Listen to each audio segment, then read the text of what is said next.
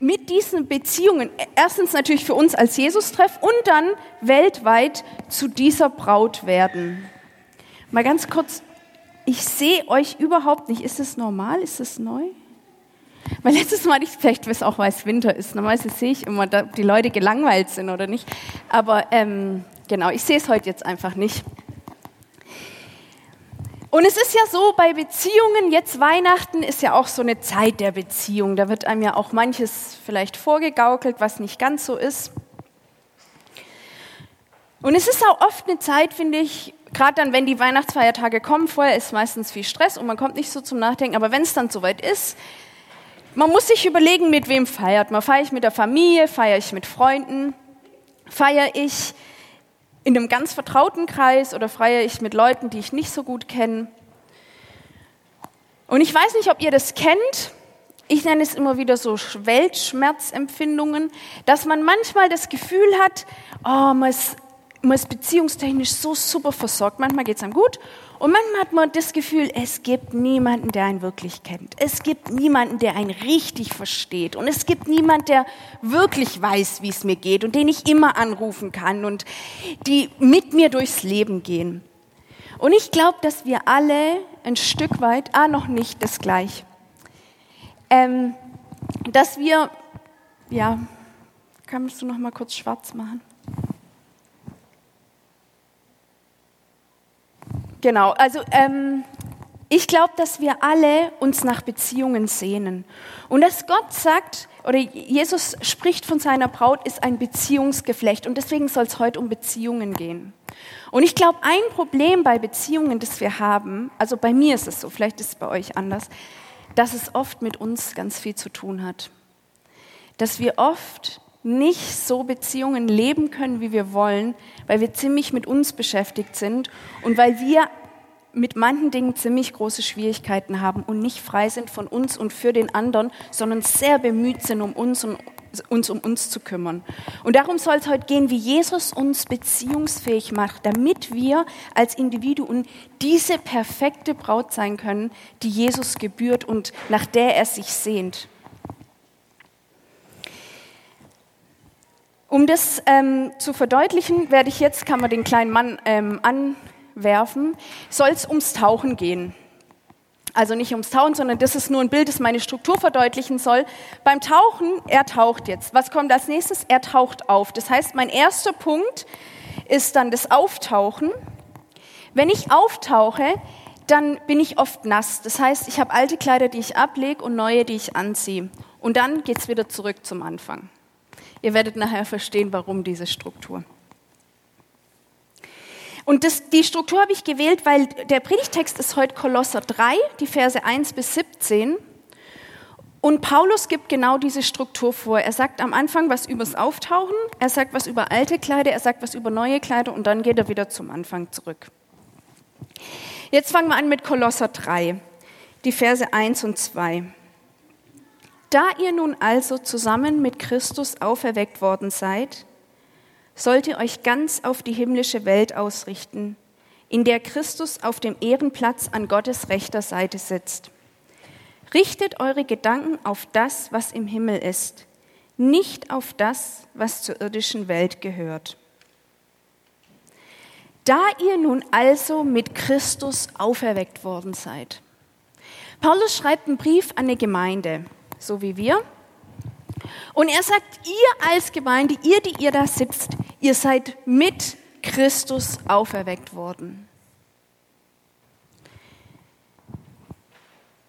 Das ist, ich weiß nicht, ob ihr das Wort auferwecken oder ihr sagt zu jemandem, du bist auferweckt worden, ob ihr das so häufig sagt. Vor allem wecken verbinden wir oft mit Schlafen. Und die wenigsten von uns machen wahrscheinlich die Erfahrung, dass jemand aus den Toten auferweckt wird. Und was Paulus hier sagt, ist, ihr seid aus den Toten auferweckt worden. Ich weiß nicht, wie ihr euch fühlt. Ich fühle mich relativ lebendig. Ich habe nicht das Gefühl, dass ich schon mal tot war. Paulus nimmt ein Bild, das wir vielleicht so nicht mehr so kennen, weil wir eine sehr individualistische Gesellschaft sind. Und zwar spricht er in einem Bild von der Stellvertretung. Und bevor ich jetzt mit dem Leo, also mit unserem Sohn daheim war, habe ich gearbeitet in einem Unternehmen. Und wir, also in meiner Abteilung haben wir Maschinen angekauft und verkauft. Und so eine Maschine kann locker mal 300.000 Euro kosten zum Ankaufen. Zum Verkaufen ist sie dann noch mal ein ganzes Stück teurer, weil wir die überarbeiten. Und ähm, wenn ich jetzt für dieses Unternehmen gearbeitet habe und eine Maschine angekauft habe und unter einen Kaufvertrag unterschrieben habe, dann heißt es, dass ich 300.000 Euro für 300.000 Euro einkaufe. Das heißt aber nicht, dass ich einkaufe, sondern das heißt, ich handle in dem Namen von dem Unternehmen, von dem, also bei dem ich arbeite. Es ist auch so, wenn ähm, dann nachher diese 300.000 Euro nicht reinkommen, dann werden die zum Glück nicht bei mir klingeln und fragen, können Sie mir mal bitte die 300.000 Euro geben, sondern die werden sich an mein Unternehmen wenden. Ich, in dem Moment, in dem ich den Arbeitsvertrag unterschreibe, handle ich im Namen von dem Unternehmen. Das heißt, ich gucke auf das Konto von dem Unternehmen, haben die die 300.000 Euro, um die Maschine zu kaufen? Wenn die Geld haben, dann kann ich für dieses Unternehmen agieren und diese Maschine kaufen. Das heißt, das, was für das Unternehmen gilt, gilt auch für mich. Wenn das Unternehmen Geld hat, kann ich als Arbeitnehmerin bei dem Unternehmen, also für das Unternehmen einkaufen. Wenn es dem Unternehmen gut geht, dann habe ich einen sicheren Arbeitsplatz. Wenn dem Unternehmen nicht gut geht, dann ist mein Arbeitsplatz vielleicht ein bisschen unsicher. Ich bin ich bin Teil von diesem Unternehmen und damit gelten Dinge, die für das Unternehmen gelten, auch für mich. Wir haben jetzt auch das Thema Zapata hier im Jesus-Treff, wo es darum geht, 2000 Quadratmeter anzumieten. Und die drei Männer von der Leitung, bin ich froh, die machen das nicht in ihrem Namen, sondern die machen das stellvertretend. Stellvertretend für den Jesus-Treff, für die Gesamtkirchengemeinde, für den Oberkirchenrat, wer weiß ich, wer da alles noch involviert ist. Aber wenn ich mir vorstellen würde, wir können gerade mal, als der Nico und ich zusammen vielleicht eine Wohnung mit 100 Quadratmetern, wenn überhaupt, finanzieren, finanzieren. Und dann unterschreiben die irgendwelche Dinge, wo es um wesentlich mehr Quadratmeter geht und damit Geld. Das ist dieses, sie agieren im Namen von jemand anderem und werden mit reingenommen. Und so ist es mit Jesus, dass wir mit reingenommen werden. Und was ist das Bild dafür? Die Taufe. In der Taufe geht es darum, also der von euch, der richtig getauft, also nicht richtig, aber der ähm, im ursprünglichen Sinne getauft wurde mit Untertauchen und wieder Auftauchen. Ich wurde so, so noch getauft und das finde ich super, weil du richtig, das Bild ist ja, wir werden untergetaucht, das Wasser bedeckt uns, wir werden mit reingenommen in Jesu Tod und wir stehen wieder mit ihm aus, also wir kommen aus dem Wasser raus, deswegen heißt auch mein erster Punkt auftauchen und leben dann ein neues Leben mit Jesus. Alles ziemlich abstrakt, finde ich. Also ich erkläre euch gerade die Theorie, finde ich ziemlich abstrakt und finde ich, wenn ich euch sage, ich, ich handle in einem Namen von einem Unternehmen, dann könnt ihr an dem Unternehmen vorbeifahren, dann könnt ihr Leute anrufen, die dort arbeiten, dann könnt ihr ins Handelsregister schauen und die juristische Person dort finden. Aber mit dem ganzen Jesus und mit reingenommen und sterben und leben finde ich ziemlich schwierig. Und ich glaube, dass Paulus das wusste, dass uns das nicht leicht fällt. Deswegen sagt er in den nächsten beiden Versen, die lese ich euch vor, drei und vier, denn ihr seid gestorben und euer Leben ist verborgen mit dem Christus in Gott. Wieder das, ihr seid gestorben und euer Leben ist verborgen mit dem Christus in Gott. Jetzt ist dieses Leben den Blicken der Menschen verborgen. Doch wenn Christus euer Leben in seiner Herrlichkeit erscheint, wird sichtbar werden, dass ihr an seiner Herrlichkeit teilhabt. Was er sagt ist, jetzt ist dieses Leben, das neue Leben, das wir glauben, dass wir in Jesus haben. Wir glauben, wir sind mit Jesus gestorben und mit ihm auferstanden. Und Paulus sagt, das ist den Menschen verborgen. Ich finde es immer ganz schön schwierig, was zu glauben, was man nicht sieht. Und dieses Jahr habe ich was erlebt, ähm, das erleben jetzt gerade einige. Der Ohrring? Den Ohrring? Ich mache auch meinen Ohrring raus. Ist jetzt besser? Ah, super, gut, danke für das. Ähm, die Haare ab. Ähm, dieses, dieses Jahr habe ich was erlebt, was mir das, wo ich viel drüber nachgedacht habe, und zwar war es das Thema Schwangersein. Für euch Männer, ja, okay, wieder diese Frauenthemen. Ich glaube wirklich, ihr könnt auch was davon lernen. Paulus hat viel über das Schwangersein gesprochen. Und zwar ist das Interessante beim Schwangersein, du bist ja, du bist am Anfang schwanger, du weißt es selber erstmal nicht, du fühlst die ganze Zeit, dann machst du einen Test, der sagt dir, dass du schwanger bist. Und dann kommen Monate, die ziemlich zäh sind, weil du fühlst dich nicht so gut, du spürst nichts und es sieht keiner was, sondern irgendwie bist du schwanger. Dann wirst du immer dicker und dicker und irgendwann sieht es jeder. Und du selber kommst irgendwann an den Punkt, dass du denkst, ich möchte jetzt endlich dieses Kind mal haben und sehen.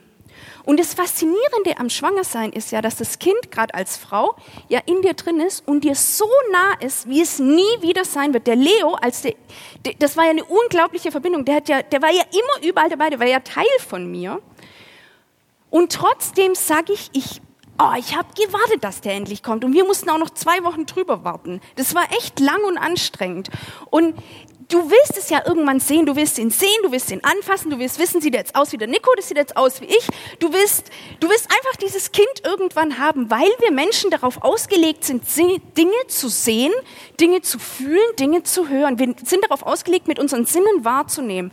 Aber nur, der Leo war zwei Stunden vor der Geburt, als ich in Wien lag, nicht weniger real wie zwei Stunden später, als er dann da war. Aber für mein Umfeld, zum Beispiel, man sagt ja, Männer werden erst an der Geburt Väter. Ich weiß gar nicht, ob das so stimmt, weil ich fand das, ich finde, man realisiert das ja alles gar nicht so richtig. Aber das, wenn, wenn das Kind dann da ist, dann ist es ein ganz anderes Wahrnehmen der Realität. Aber real, der Leo war genauso real, als er in meinem Bauch war, wie danach.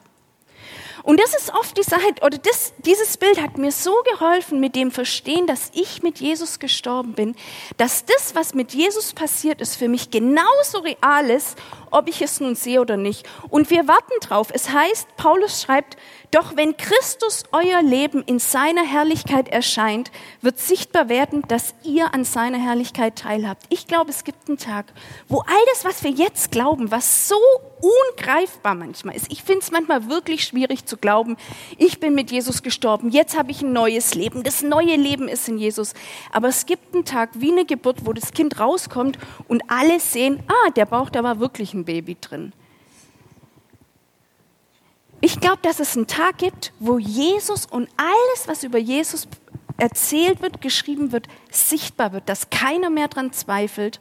Und an diesem Tag wird auch sichtbar werden, was wir eigentlich schon für ein Leben haben. Aber nur der Fakt, dass es irgendwann ist, heißt nicht, dass es jetzt weniger real ist. Es ist nur für uns weniger greifbar. Aber es ist genauso real, genauso wie der Leo real war, bevor er aus dem Bauch war. Der war ein Mensch und der war mit all dem, was an ihm dran war, der war ja auch eigentlich genau gleich. Nur, dass er plötzlich atmen musste und in einem anderen Umfeld um, also äh, zurechtkommen musste.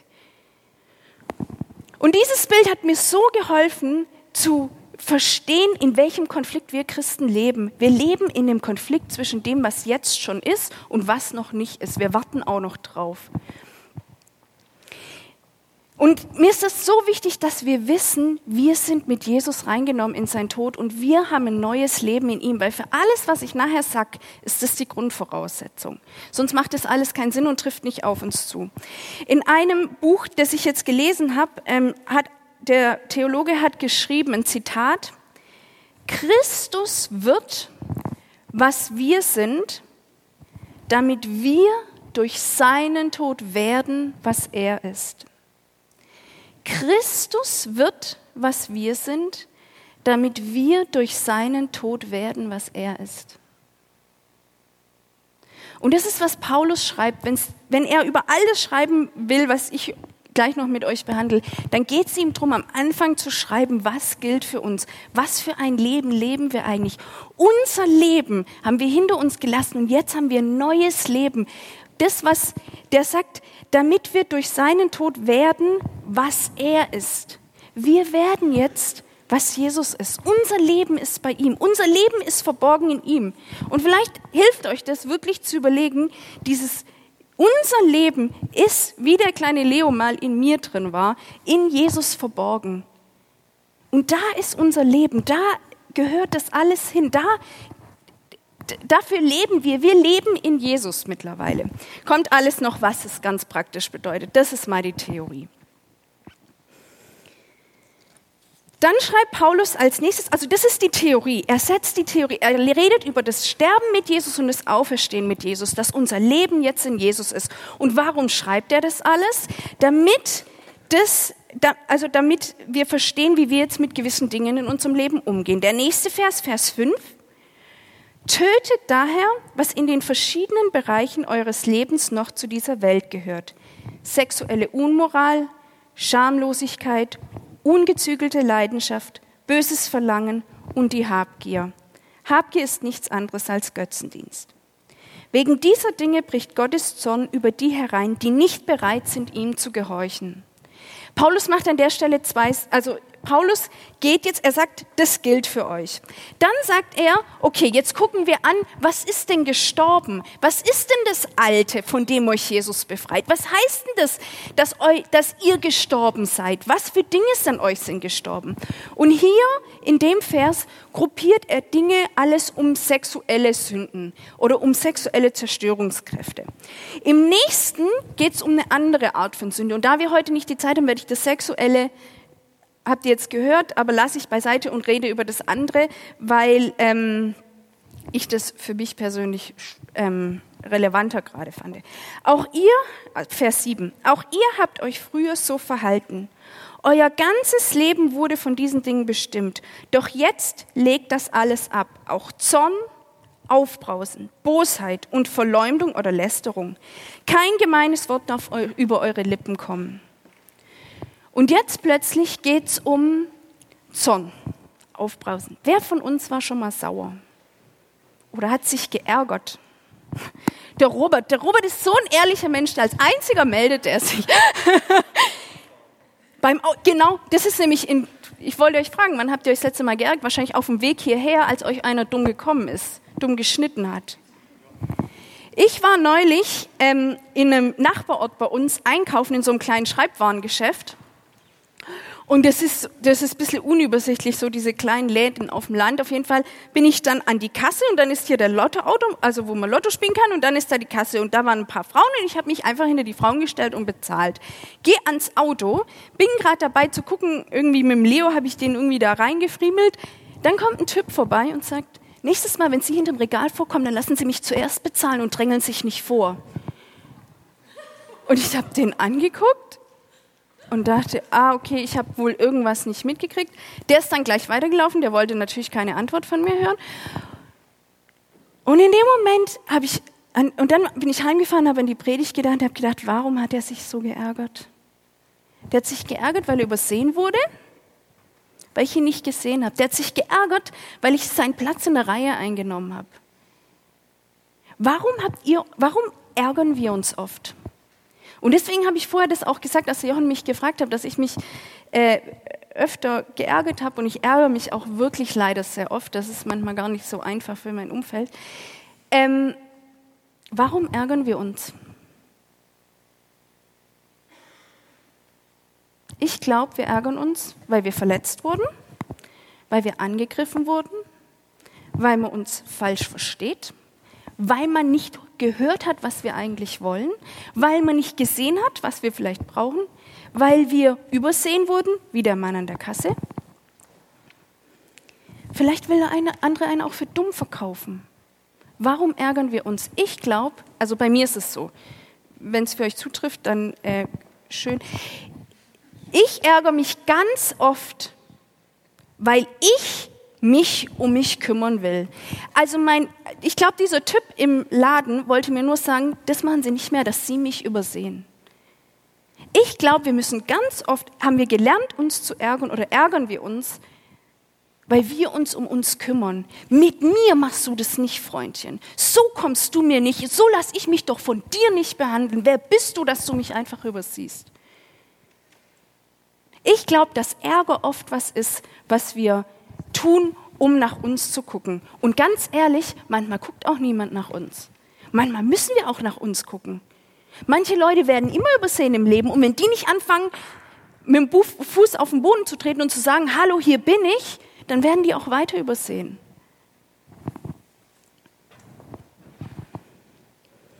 Und was sagt jetzt Paulus? Paulus sagt, denn ihr seid gestorben und euer Leben ist verborgen mit dem Christus in Gott.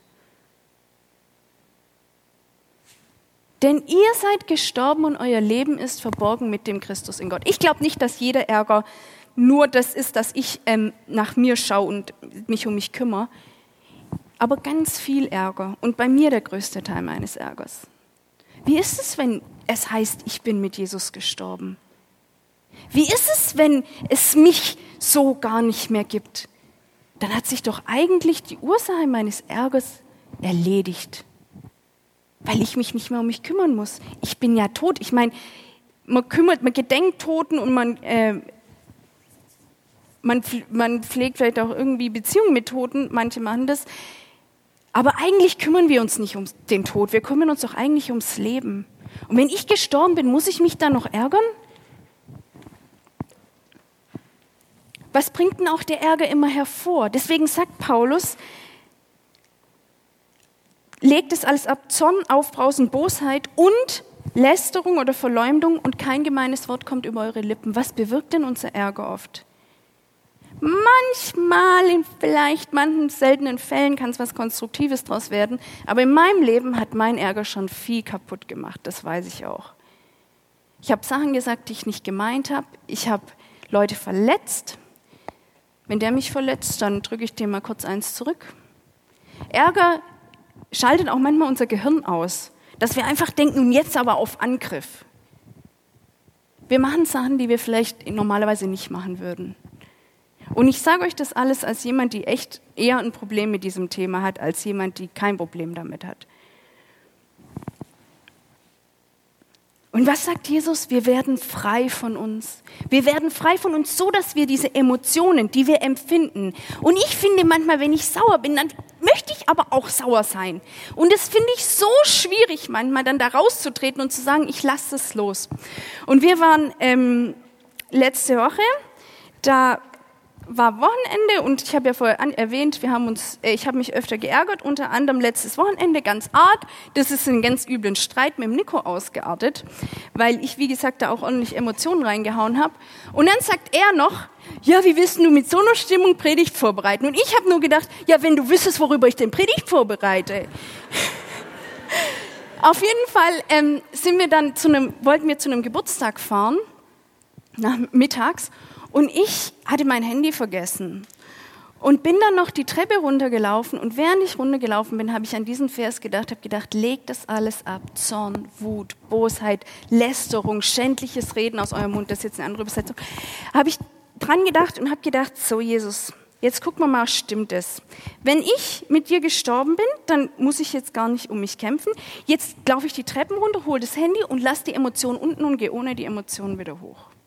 Dann bin ich wieder hochgegangen, bin ins Auto gesessen und äh, wir waren auch schon oft auf Partys und waren verstritten. Auf jeden Fall, dort waren wir dann und wir hatten so ein gutes Gespräch auf dem Weg dahin. Der Nico konnte, der kann das insgesamt sehr gut, solche Konfliktgespräche führen. Ähm, dann haben wir, haben wir das geklärt und es hat mir so geholfen, dass ich wusste, ich kann das jetzt, ich kann mich selber einfach loslassen. Ich kann den Ärger und die Wut loslassen, weil es nicht mehr um mich geht weil mein Leben jetzt woanders ist. Ich muss mich um mein Leben nicht mehr kümmern. Mein Leben ist doch so sicher, wie es sicher sein kann in Jesus. Und in Jesus habe ich ja alles, dass ich all den Ärger ablegen kann. Ich muss nicht mehr für mich kämpfen, sondern mein Leben ist in Jesus. Wenn Jesus euer Leben, ich liebe das, wie Paulus schreibt, Jesus unser Leben, das ist alles für uns, da liegt unser Leben drin. Muss ich dann noch kämpfen mit meinen Emotionen? Ich wünschte, ich hätte mich seit diesem Erlebnis nicht mehr geärgert. Und jetzt machen wir es so, das ist mein zweiter Punkt. Und es ist ja Winter, deswegen üben wir das jetzt. Ähm, ich hoffe, es sind nicht so viele Frauen, die Strickkleider anhaben. Und zwar will ich das jetzt üben, wie das ist, wenn wir was ablegen. Es ist nämlich ziemlich einfach, Kleider aus- und anzuziehen, finde ich. Und ich würde jetzt gern, dass ihr alle zusammen aufsteht die träge Masse wird mobil. Und überlegt, welche Sache habe ich an? Ich habe jetzt extra keinen Schal oder so angezogen, dass es wirklich authentisch ist. Welche Sache habe ich an, die ich jetzt mal für ein paar Minuten ausziehen kann? Und so wie wir, ja, ihr könnt auch an eurem Nachbarn suchen, was der hat, was er noch ausziehen kann. Ähm, Ihr könnt auch zur Not für die, die jetzt nichts haben, die ein Strickkleid anhaben und sonst im BH und in Strumpfhose da sitzen, das wäre peinlich für uns alle, zieht noch schnell einen Schal an. Genau, also, und dann machen wir das so, jetzt bis ich euch wieder sage, dass wir zu dem Punkt kommen, dass wir was Neues anziehen, legen wir jetzt mal was Altes ab, so wie wir Zorn, Wut, Bosheit ablegen, weil wir uns nicht mehr um uns kümmern. Okay, wir legen das jetzt mal alle ab. Wir ziehen alle was aus. Also für die, die neu sind, wir machen das normalerweise nicht, dass wir uns im Gottesdienst ausziehen.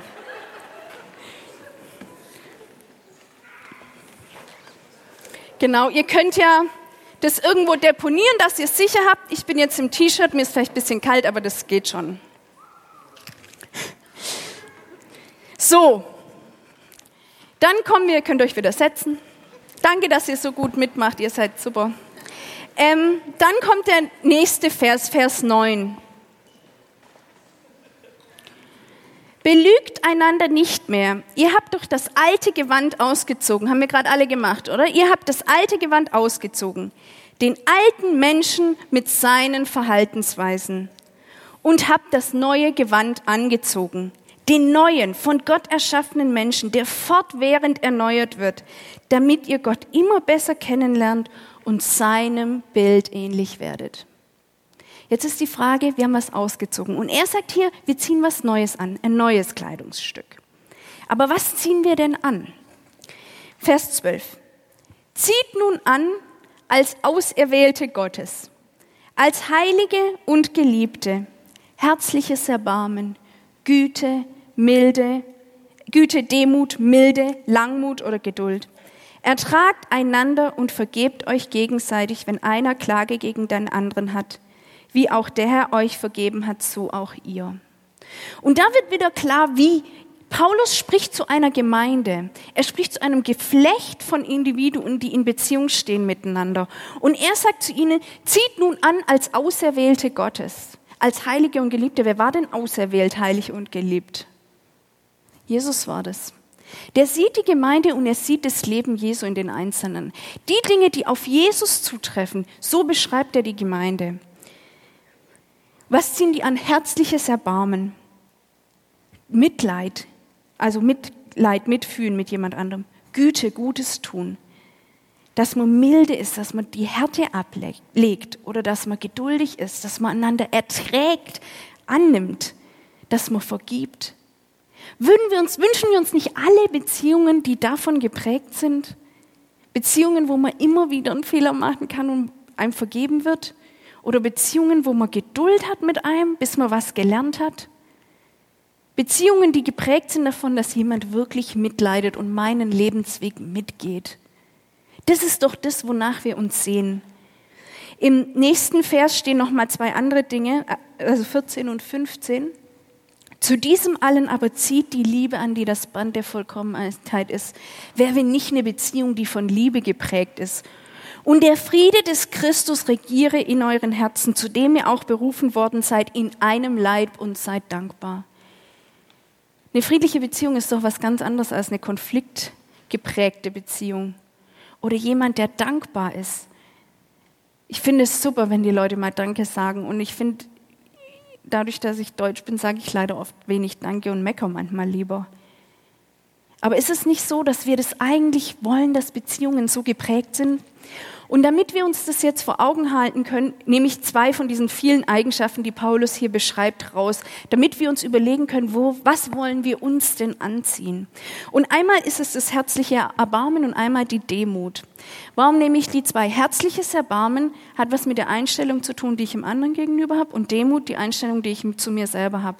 Und ich glaube, wenn wir, einen dieser beiden Dingen anziehen, dass es, dass es uns ganz neu ermöglicht, Beziehungen zu leben. Herzliches Erbarmen heißt mitleiden, mitempfinden, Anteil nehmen, Mitgefühl zeigen, Teilnahme zeigen. Das heißt, dass ich jemand mit jemandem zusammen mitfühle in seinem Lebensweg. Es gibt eine Person in meinem Leben, ähm, die es nicht hier im Jesus trifft, die kennt ihr auch alle nicht. Das muss man immer machen bei Beispielen, sonst überlegt jeder, wen meint sie, meint sie mich. Ähm, die die mag ich gern, aber die ist sehr anstrengend, die ist mega launisch, die redet auch manchmal ein bisschen viel, was nicht stimmt. Aber ich sage euch eins, wenn ihr der ihre Lebensgeschichte hört, wenn ihr mitfühlt in dem, was die schon mitgemacht habt, dann habt ihr plötzlich eine ganz andere, hab ich einen ganz anderen Zugang zu ihr. Die musste mit 14 ausziehen, musste sich, seitdem sie 14 ist, alleine ernähren, weil sie niemanden hatte, der sich um sie gekümmert hat. Die hat echt ein wildes Leben hinter sich. Und wenn ich sie dann heute sehe, dann, habe ich, dann empfinde ich Erbarmen für sie, weil ich mitfühle. Und worin mündet es? Darin, dass ich milde bin und meine Härte ihr gegenüber ablege. Wenn ich mit Menschen ihr Leben mittrage, wenn ich frei bin von mir, weil ich gestorben bin, so wie Paulus schreibt, ihr seid gestorben, dann bin ich frei, plötzlich dem anderen zuzuhören, den anderen zu sehen und mit ihm seinen Weg zu gehen. Und plötzlich fällt die Härte ab. Und bei der Demut geht es darum, dass ich, weil ich ja auch gestorben bin, nicht mehr so nach mir gucken muss. Ich glaube, ein Ergebnis von Demut ist Geduld. Dass ich nicht immer gucken muss, dass meine Rechte zuerst kommen, dass ich zuerst komme, sondern dann kann ein Mann in einem Schreibwarenladen sagen, die Frau hat mich wohl nicht gesehen, die darf gern zuerst bezahlen. Demut heißt, dass ich auch mal auf mein, auf mein Recht verzichten kann, dass ich nach einem Abend, was mir sehr schwer fällt, heimgehe, ohne all das gesagt zu haben, was ich sagen will. Dass die anderen mal Raum hatten, was zu sagen. Oder dass die anderen mal Raum hatten, ja, Hilfe zu kriegen, wenn ich vielleicht auch Hilfe gebraucht hätte. Demut heißt, dass ich mich mal hinten anstellen kann. Und wann kann ich das? Wenn ich nicht mehr um mich kämpfen muss. Und wie befreiend, wenn ich weiß, dass mein altes Leben mit Jesus im Tod ist. Kennt ihr Leute, die sehr demütig sind? Ich habe mir überlegt, ich, wenn ich an Leute denke, die demütig sind, dann sind es oft ältere Damen zum Beispiel.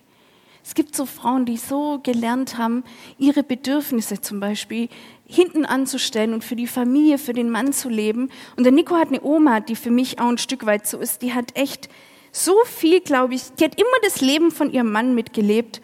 Und das ist so eine glückliche Frau, finde ich. Also im Alter noch so eine Ehe zu haben, wenn du Mitte, Mitte 80 bist, das ist, weil die nicht nach sich guckt, die musste nicht für sich kämpfen, die konnte das hergeben. Und jetzt will ich, ähm, genau, Demut und herzliches Erbarmen. Und jetzt gebe ich euch eine Minute Zeit, bisschen darüber nachzudenken. Und zu überlegen, wir frieren ja alle ein bisschen, also ich, ich freue mich dann, wenn ich meine Jacke, ach, hier sie wieder anziehen kann. Überlegen, bevor wir was anziehen, was ihr denn anziehen wollt. Wir haben den Ärger, den Zorn, Wut, das ist um uns kämpfen abgelegt. Und was ziehen wir stattdessen an? Ich lasse euch jetzt mal ein bisschen Zeit, ob ihr sagt, ich will lieber meine, das Erbarmen, die Einstellung zum anderen oder dass ich mich hinten anstellen kann, die Demut anziehen. Genau, ihr könnt mal drüber nachdenken.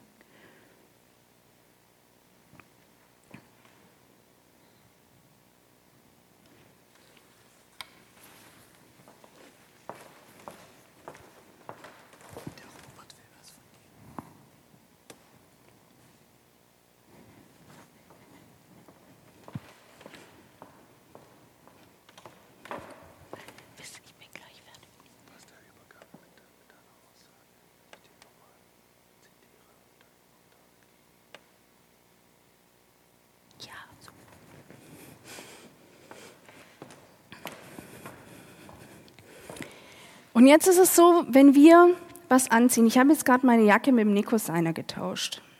Ihr macht es wahrscheinlich nicht, weil ich habe neulich, äh, ich habe Vorlesung gehabt, interkulturelles, interkulturelle Sachen beim internationalen Vertrieb und ich habe gelernt, Deutsche sind sehr auf ihre Privatsphäre bedacht, deswegen zieht ihr alle wieder eure Sachen an. Aber ähm, wenn man jetzt was anderes anzieht, man ist ja oft sehr vertraut mit seinem Zeug. Ich weiß nicht, habt ihr ein paar Kleidungsstücke, die ihr nicht so gern hergeben wollt? Beim letzten Kleiderrausch musste ich ein paar von denen hergeben. Mehr gezwungenermaßen als freiwillig. Und ich muss schon sagen, es gibt so Dinge, mit denen wird man so bequem, die gehören zu einem. Und auf gewisse Dinge mit Zorn und Wut und Ärger und Sauersein zu reagieren, ist ein Stück weit vertraut geworden. Das ist nun mal so. Und manchmal, wenn man was Neues hat, dann riecht es oft anders oder das fühlt sich anders an. Da muss man sich erst noch dran gewöhnen. Und so ist es mit neuen Dingen, die wir anziehen, auch mit neuen Eigenschaften, die wir anziehen. Das ist nicht, das entspricht nicht unserem natürlich, unserer natürlichen Reaktion. Und wenn ich jetzt zum Beispiel die Jacke anzieht, die passt vielleicht auch noch nicht so ganz so, wie sie passen soll. Vor allem, wenn sie vom Nico ist, dann ist sie ein bisschen arg groß und meine kann er gar nicht anziehen, die geht ja kaputt. Ähm, aber wenn wir das dann wieder anziehen, dann müssen wir uns daran gewöhnen und das ist okay. Und Paulus schreibt sogar, der, den neuen von Gott erschaffenen Menschen, der fortwährend erneuert wird. Das ist ein Prozess. Auf jeden Fall dürft ihr alle wieder aufstehen. Ich glaube, ich ziehe doch meine Jacke an. Und ähm, jetzt euer Kleidungsstück wieder anziehen und denkt an die Eigenschaft, die ihr euch damit anzieht. Wenn ihr nächstes Mal Ärger und Zorn empfindet, könnt ihr das echt wie ein Kleidungsstück ablegen. Wie leicht wird es dann auch alles? So, und dann mein vierter Punkt, zurück zum Anfang. Was macht Paulus? Paulus erklärt die große Theorie. Ihr seid mit Jesus gestorben, euer Leben ist jetzt in Jesus. Dann redet er über alte Kleider, die wir ablegen und über neue, die wir anziehen. Und was macht er am Ende? Ich lese die beiden Verse mit euch. Lasst die Botschaft von Christus bei euch ihren ganzen Reichtum entfalten. Unterrichtet einander in der Lehre Christi und zeigt einander den rechten Weg. Tut es mit der ganzen Weisheit, die Gott euch gegeben hat singt Psalmen, Lobgesänge und von, von Gottes Geist eingegebene Liebe. Das machen wir gleich mit dem Lobpreis. Singt sie dankbar und aus tiefstem Herzen zur Ehre Gottes. Also hier sagt er, was sollen wir tun? In dieser Gemeinschaft, in die wir reingestellt sind, sollen wir diese Botschaft, die Botschaft, die Paulus gerade ausgebreitet hat, entfalten lassen, wachsen lassen. Wir sollen uns einander unterrichten, wir sollen uns den rechten Weg zeigen. Und dann in Vers 17, alles, was ihr sagt und alles, was ihr tut, soll im Namen von Jesus, dem Herrn, geschehen und sagt Gott, dem Vater, Dank durch ihn. Und jetzt kommt er wieder an den Anfang und er sagt, all diese Theorie geht wieder zurück zu Jesus. Unser Leben ist in Jesus. Was machen wir? Wir leben für Jesus. Und schon beginnt er wieder damit, Jesus groß zu machen, in dem unser Leben jetzt liegt. Alles beginnt damit, dass unser Leben in Jesus ist. Wir können, kein, wir können nicht gewisse Dinge ablegen und neue Dinge anziehen, wenn wir nicht unser Leben in Jesus haben. Wir haben unser Leben in Jesus. Und am Ende sagt Paulus, und jetzt komme ich da wieder hin zurück. Und alles, was ihr tut, im Wort oder im Werk, das tut im Namen unseres Herrn Jesus Christus. Und das möchte ich euch mitgeben, den Mut, dass ihr sagt, ja, ich nehme das mit und ich lebe für Jesus, weil mein Leben ist in Jesus. Und das macht uns beziehungsfähig. Ich kann es dir versprechen, wenn es nicht mehr um dich geht, das macht dich beziehungsfähig, weil du plötzlich den anderen siehst, weil du dich hinten anstellen kannst, wirklich den anderen in den Blick nehmen kannst und überleg mal, wie schön Gemeinde wird, wenn wir diese Dinge praktizieren. Und Paulus schreibt zu einer Gemeinde. Wir können das nicht von den Leuten außerhalb von diesen Mauern erwarten. Wir können das in dieser Gemeinschaft leben. Da gehört es hin, weil wir mit Jesus gestorben sind und auferstanden sind, als Gemeinschaft. Und ich wünsche mir das. Ich wünsche mir, dass meine Beziehungen immer mehr davon bestimmt werden und ich immer besser lerne, meinen Ärger und meinen Zorn hinten anzustellen, weil es nicht mehr um mich geht, sondern weil ich den anderen in den Blick nehmen kann. Das gebe ich euch mit. Ich bete noch zum Ende und dann machen wir Lobpreis. Jesus, ich danke dir dafür, dass wir frei sind. Ich danke dir dafür, Vater, dass wir nicht einen alten Menschen gut machen müssen, sondern dass der tot ist und wir was ganz Neues haben in dir. Danke, Jesus, für ein Leben, das uns frei macht für Menschen, das uns, ein Leben, das uns frei macht für Beziehungen. Und danke, Vater, dass wir Zorn, Wut, Ärger und Bosheit ablegen können und Erbarmen und Demut anziehen können. Jesus, in dir haben wir so viel. Vielen Dank dafür und wir wollen alles, was wir tun, in deinem Namen tun. Amen.